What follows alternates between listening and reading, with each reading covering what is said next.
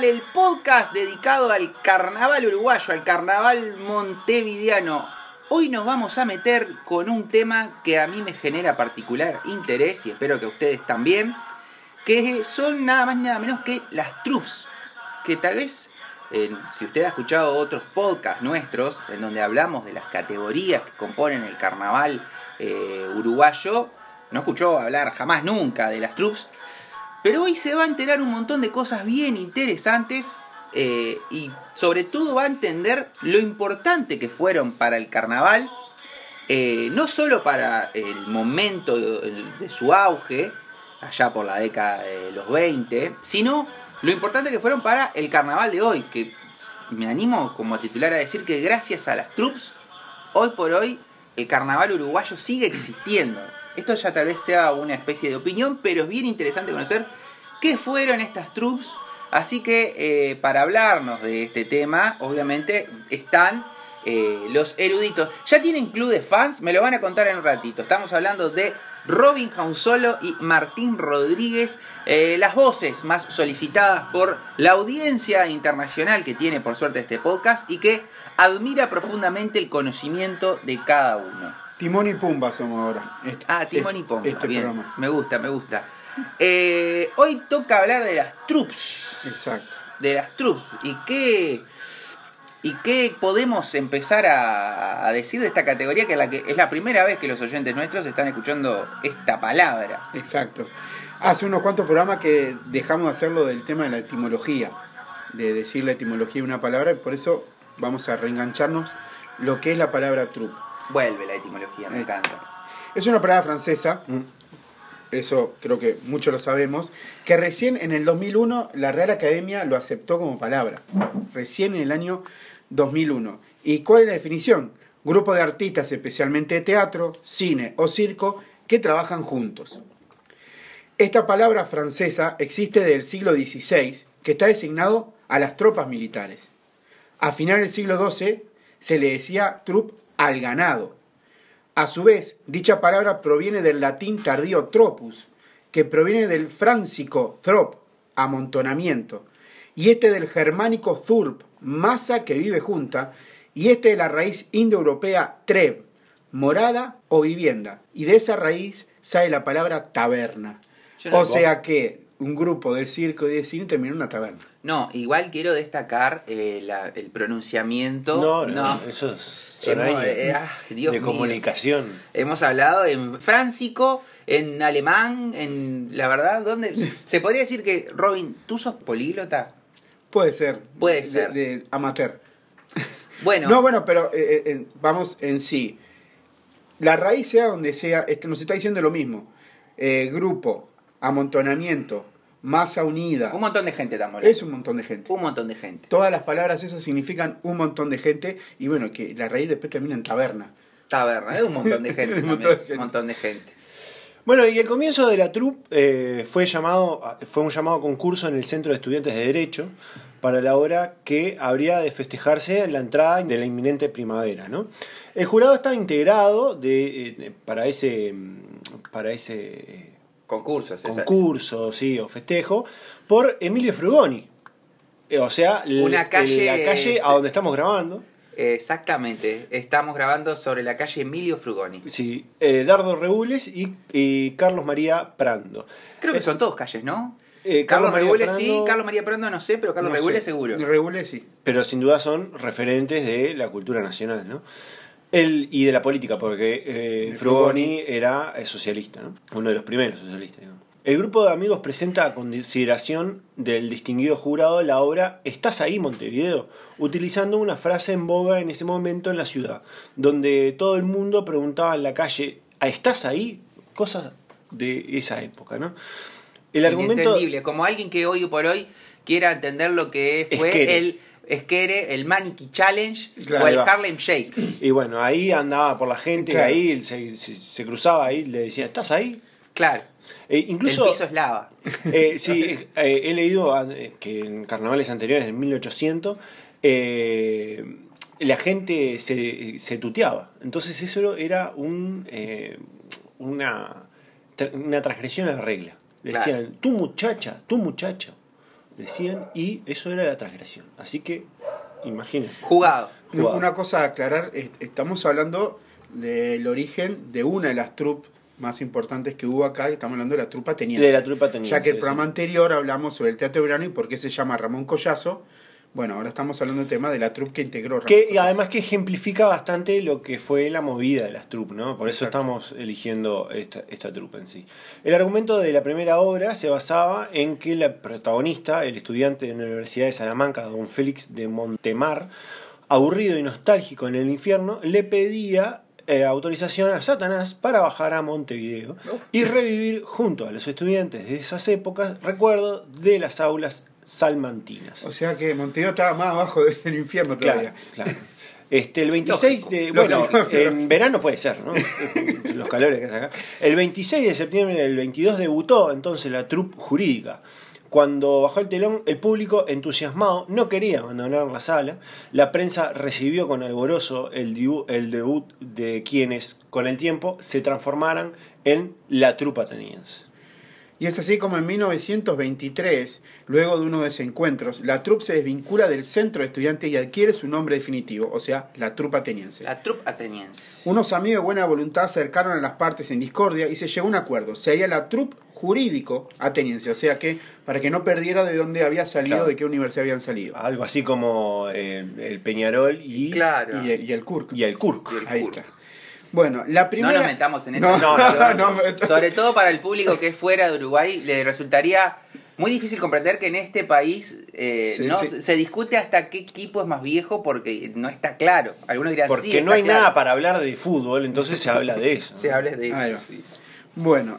La primera revista se tituló Tutankamón y contaba las andanzas del faraón por estos pagos. Alcanzó un suceso con proporciones de apoteosis. Por ejemplo, el cuadro de la Plaza Independencia, en el que aparecía la estatua de Artigas, reproducida estupendamente en papel maché por el escultor Ramón Bausá, cuya obra principal es el monumento al poeta Bartolomé Hidalgo, emplazado en, la paz, en el pasaje Hermanos Ruiz, esquina Avenida Graciato. Y ese monumento está allí en esa dirección. En este cuadro se asistía a un diálogo desopilante entre el prócer y el caballo, mientras desfilaban todas las figuras que en el ambiente político, artístico y social estuvieron ese año en el comentario montevideano, siendo calurosamente festejados. El debut se produjo el veintiuno de septiembre de mil novecientos veintitrés en el Teatro Urquiza, en el cual está ubicado en Mercedes y Andes, luego adquirido para ser sede del malogrado estudio auditorio El Sodre. Las localidades agotaron a dos pesos la platea y treinta céntimos la entrada al paraíso, que el paraíso estamos hablando de lo que sería el gallinero. Ah.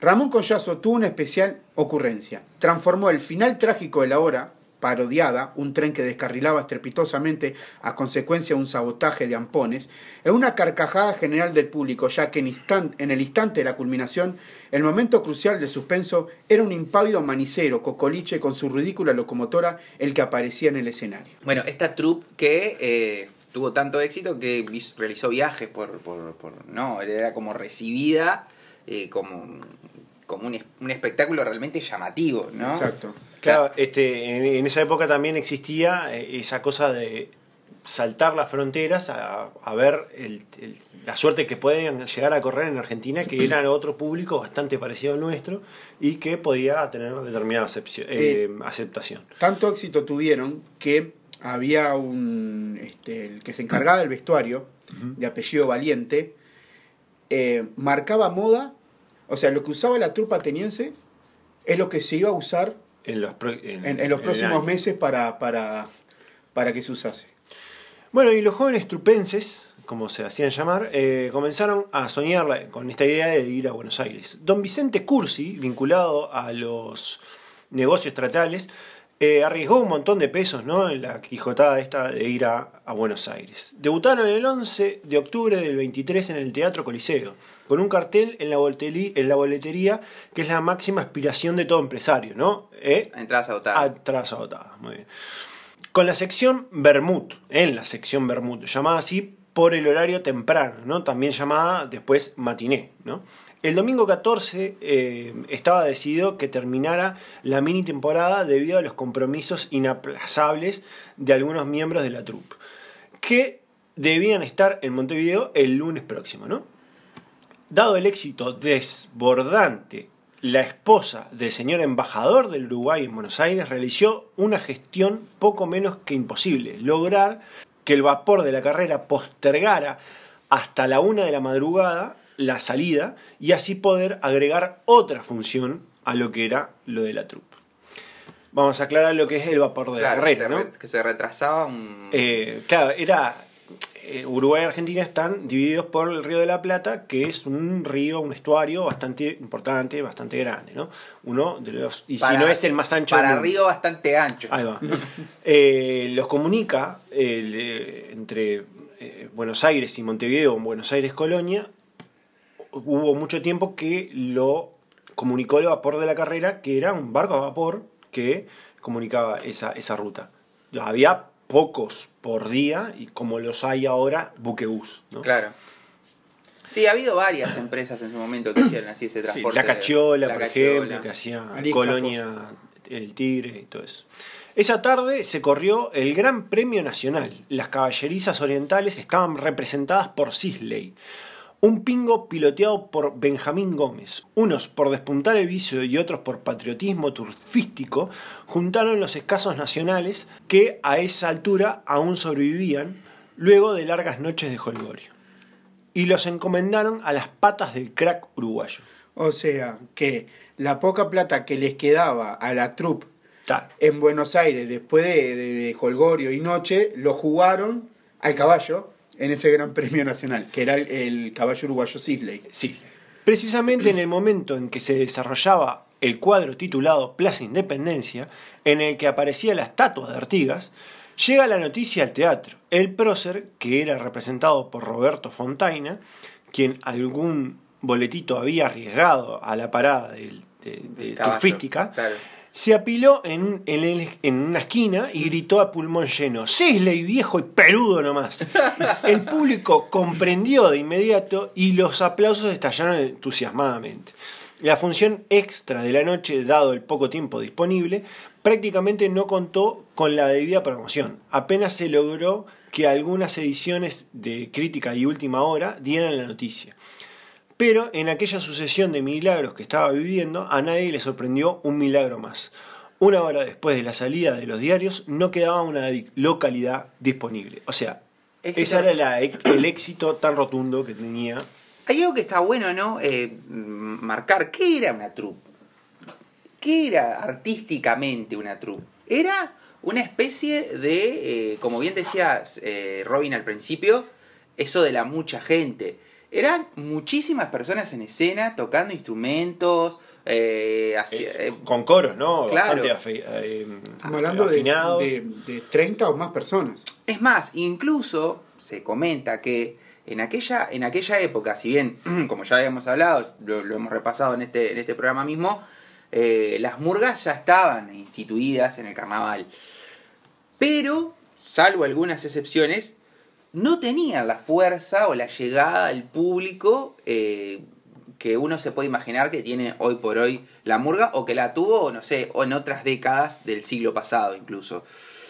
Y algunos hasta dicen que, es más, se cuestionaba la eh, permanencia del carnaval debido a que las murgas cada vez convocaban menos gente, cada vez sus espectáculos eran como más reiterativos. precarios, reiterativos y... Eh, Obviamente el carnaval no lograba como conectar con, o el público no lograba conectar con esos espectáculos de carnaval. Y fueron estas troupes, estos espectáculos con estas características. Imagínense pasar de un coro ahí medio hecho a, a desafinado, que no se entendía, que, que no se entendía, que no sé qué, a estos grandes músicos, porque no dejaban de ser eh, personas, eh, el otro día lo hablábamos, el Loro Collazo era un, era un músico muy importante, era una persona que realmente sabía lo que estaba haciendo. Entonces, claro, había un nivel técnico, la, la, la, el público se, se, se encontró con algo totalmente nuevo, distinto, de muchísima más calidad, ¿Qué? con mucho más impacto, que volvió a traer al público al carnaval. Creo que ahí está la clave, ¿no? Que era algo totalmente nuevo. Claro. No, no, no había un grupo en el carnaval que haga esa, esas cosas con tanto talento, tanta profesionalización, ¿no? Exacto. Eh, sí estaban las comparsas, eh, las viejas comparsas, que hacían algo medio parecido, pero bastante este, improvisado. Las murgas, que tenían otra cosa, que estaba más pensado, pero iba por otro palo, digamos. También capaz que politizado, medio verde o chistoso. Pero esto era completamente nuevo, ¿no? Claro, eran espectáculos de calidad. Y además que se, que se eh, nutrían de cosas nuevas. Por ejemplo, cantaban eh, o tocaban foxtrots. Claro. Que eran, eh, de, en esa época, era la bomba. Era como, yo qué sé, tocar reggaetón ahora. Y, y usaban, obviamente, las cosas viejas, pero se ayornaron muy fácilmente y muy rápidamente, ¿no? Y esa elevación que tuvieron también fue el declinamiento que tuvieron. En los cuarenta ya hay claro. pocas este, troupes, y en los cincuenta ya no existen más. Lo que pasa este... es que se, las troupes se fueron transformando a claro. otra categoría. Claro, exact, exactamente, pero...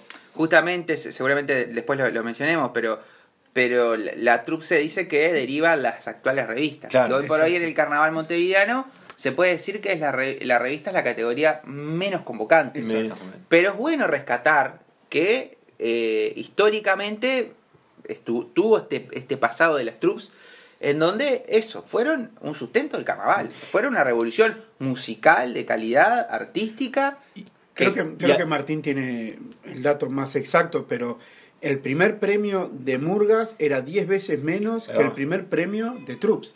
Eh, eh, el primer premio de murga eran cien pesos de esa época, y el, el primer premio de las troupes era mil. Exacto. O sea, claro, ahí damos cuenta la de murga, la importancia de la, la troupe en el carnaval. Y las murgas no, tenían menos integrantes. Y de la, del despliegue que tenía, ¿no? Por ejemplo, Hernando Romanelli decía, sacar una troupe no solo cuesta trabajo, sino dinero, en el treinta y siete.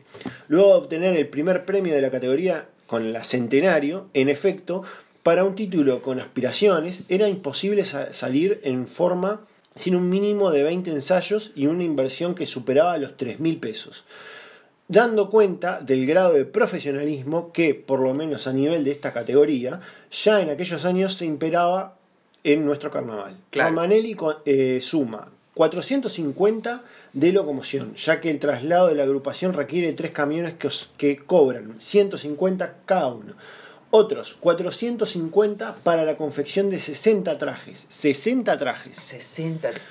setecientos para, la, para los músicos, que son diez, y cobran setenta cada uno. trescientos para los tenores contratados especialmente y doscientos para las dos parejas de baile, dos con cincuenta por noche para cada uno de los coristas. Aparte de los mil pesos obtenidos del, del concurso oficial, que era el primer premio, como claro. dijimos, para descontar tanto el gasto de Romanelli, contaban con los eventuales premios que hubieran cosechado la, la troupe en cientos de, en ciento, de, los de los tablados. Que claro, era, que cada tablado daba como un premio económico. Siempre y siempre cuando, como lo habíamos dicho, que al ir a cobrar, eh, cobren. Claro. Porque tenían problema eso. Todo esto parece los gastos que tenemos acá sí. en, eh, en el programa. En el programa. En el programa. ¿No? Sí. Bueno, les permitieron hacer una función a última hora, donde, como decía Martín, no había casi promoción, porque los diarios salieron ahí, ahí justito, igual agotaron. Pidieron retrasar el barco. Bueno, no alcanzó con eso. Terminó ese, ese, esa función y medio teatro se fue hasta la dársena a despedirlo. Es Pero más, qué pesado. Es más, sí.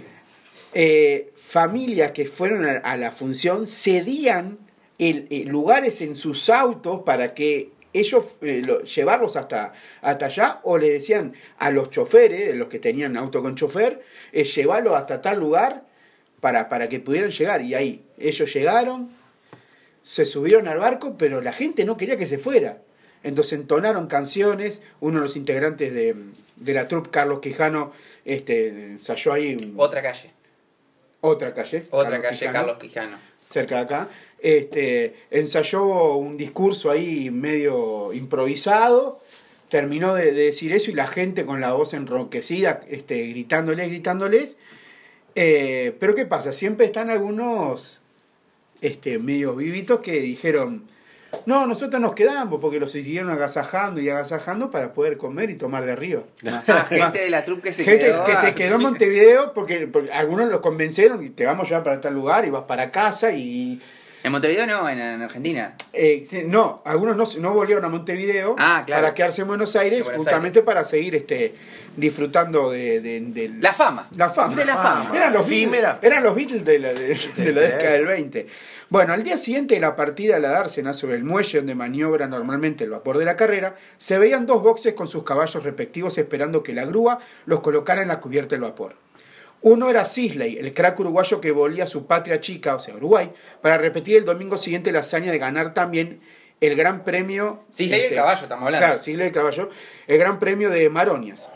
Y otro, otro caballo, era el descangallado caballo de papel mallé de la troupe. Acertó a pasar un fotógrafo del diario Crítica y no quiso perderse la nota. Al otro día en el diario porteño se publicaba la foto a cinco columnas con esta leyenda. Dos grandes caballos uruguayos que triunfaron en Buenos Aires. Bueno, en mil novecientos veinticuatro la troupe ateniense volvió a Buenos Aires con la obra O Les Sauvages. ¿Qué pronunciación? En homenaje al triunfo olímpico eh, en Francia, en, claro. en, en Colombes. En Colombes. En Colombes, la medalla de oro. Del equipo eh, de fútbol uruguayo, ¿no? Eh, le, la presentaron en el Teatro San Martín con gran éxito de público y taquilla, obviamente.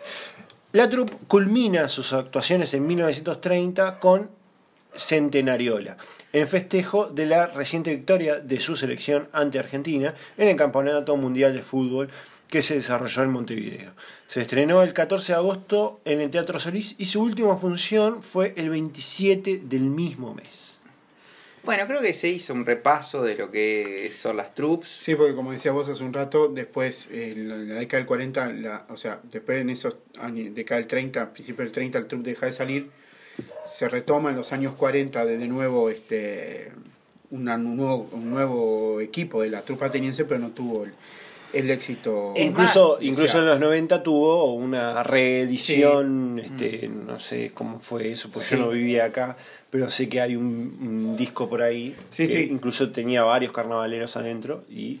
Bueno, de hecho, hace no mucho salió un conjunto de parodistas también. Que se llamaba La Troupe del veintidós. La Troupe del veintidós. Eh, no, y de- destacar brevemente en el final que eh, había... O sea, era tal la atención que, con, que, que, que llamaba del público... Y la gente se fanatizaba con una trupa o con otra y hasta se generan rivalidades claro. de hinchadas. Era como una cosa, yo soy hincha de la trupa ateniense en contraposición a, no sé, a de Oxford. La, la Oxford. Y... Y, y realmente concitaban como muchas pasiones de, del público. Bueno, yo, algo más para sí, el estribo de sí, las trupes. Porque nos centramos en la trupa ateniense, pero hubo otras. Este, estuvo la trupe femenil Muñequitas Parisienses, que parece que era una trupe de mujeres. No está claro, este, Milita Alfaro lo que sí encuentra es una cuarteta de mil novecientos treinta, de parte del repertorio, que lo único que queda es una cuarteta, cree que es una troupe de mujeres, algo inesperado para esa época, mil novecientos treinta. Después tuvo la troupe Fantasías, troupe Un Real, el sesenta y nueve, la troupe Oxford, la troupe Todo a Viejo Verde. Este, me parece que lo más resaltable de, de, de, de esta... Lo que dejó al carnaval estos conjuntos, me parece que era la apuesta a hacer un, un espectáculo grande en un año solamente, ¿no? En un, e integral, en, ¿no? Integral. Porque... Y que eso lo retomaron después, mucho tiempo después, en los setenta, los ochenta, los parodistas, por ejemplo. Exacto. Las revistas también, los, los, los cuadros internacionales. Claro. Hubo un tiempo que fueron cuadros internacionales, después revistas. Sí. Pero hoy por hoy. El despliegue que se ve en cada uno de los espectáculos es bastante parejo en todos los, en todas las categorías, ¿no? No, no vemos, es, es raro ver un conjunto que salga, eh, que, que se presente carnaval con poco profesionalismo. Exacto. O con poca plata, digamos, ¿no? son realmente apuestas y quien apuesta a gran, más... A grandes producciones. Sí, y más en los parodistas, ¿no? Mm. Me parece que esa es la categoría que más este, se refleja eso. Robin Han Solo. Por ahora es todo. Martín Rodríguez. Llenito. Mm. Usted ha escuchado un podcast más de Los Carnaval.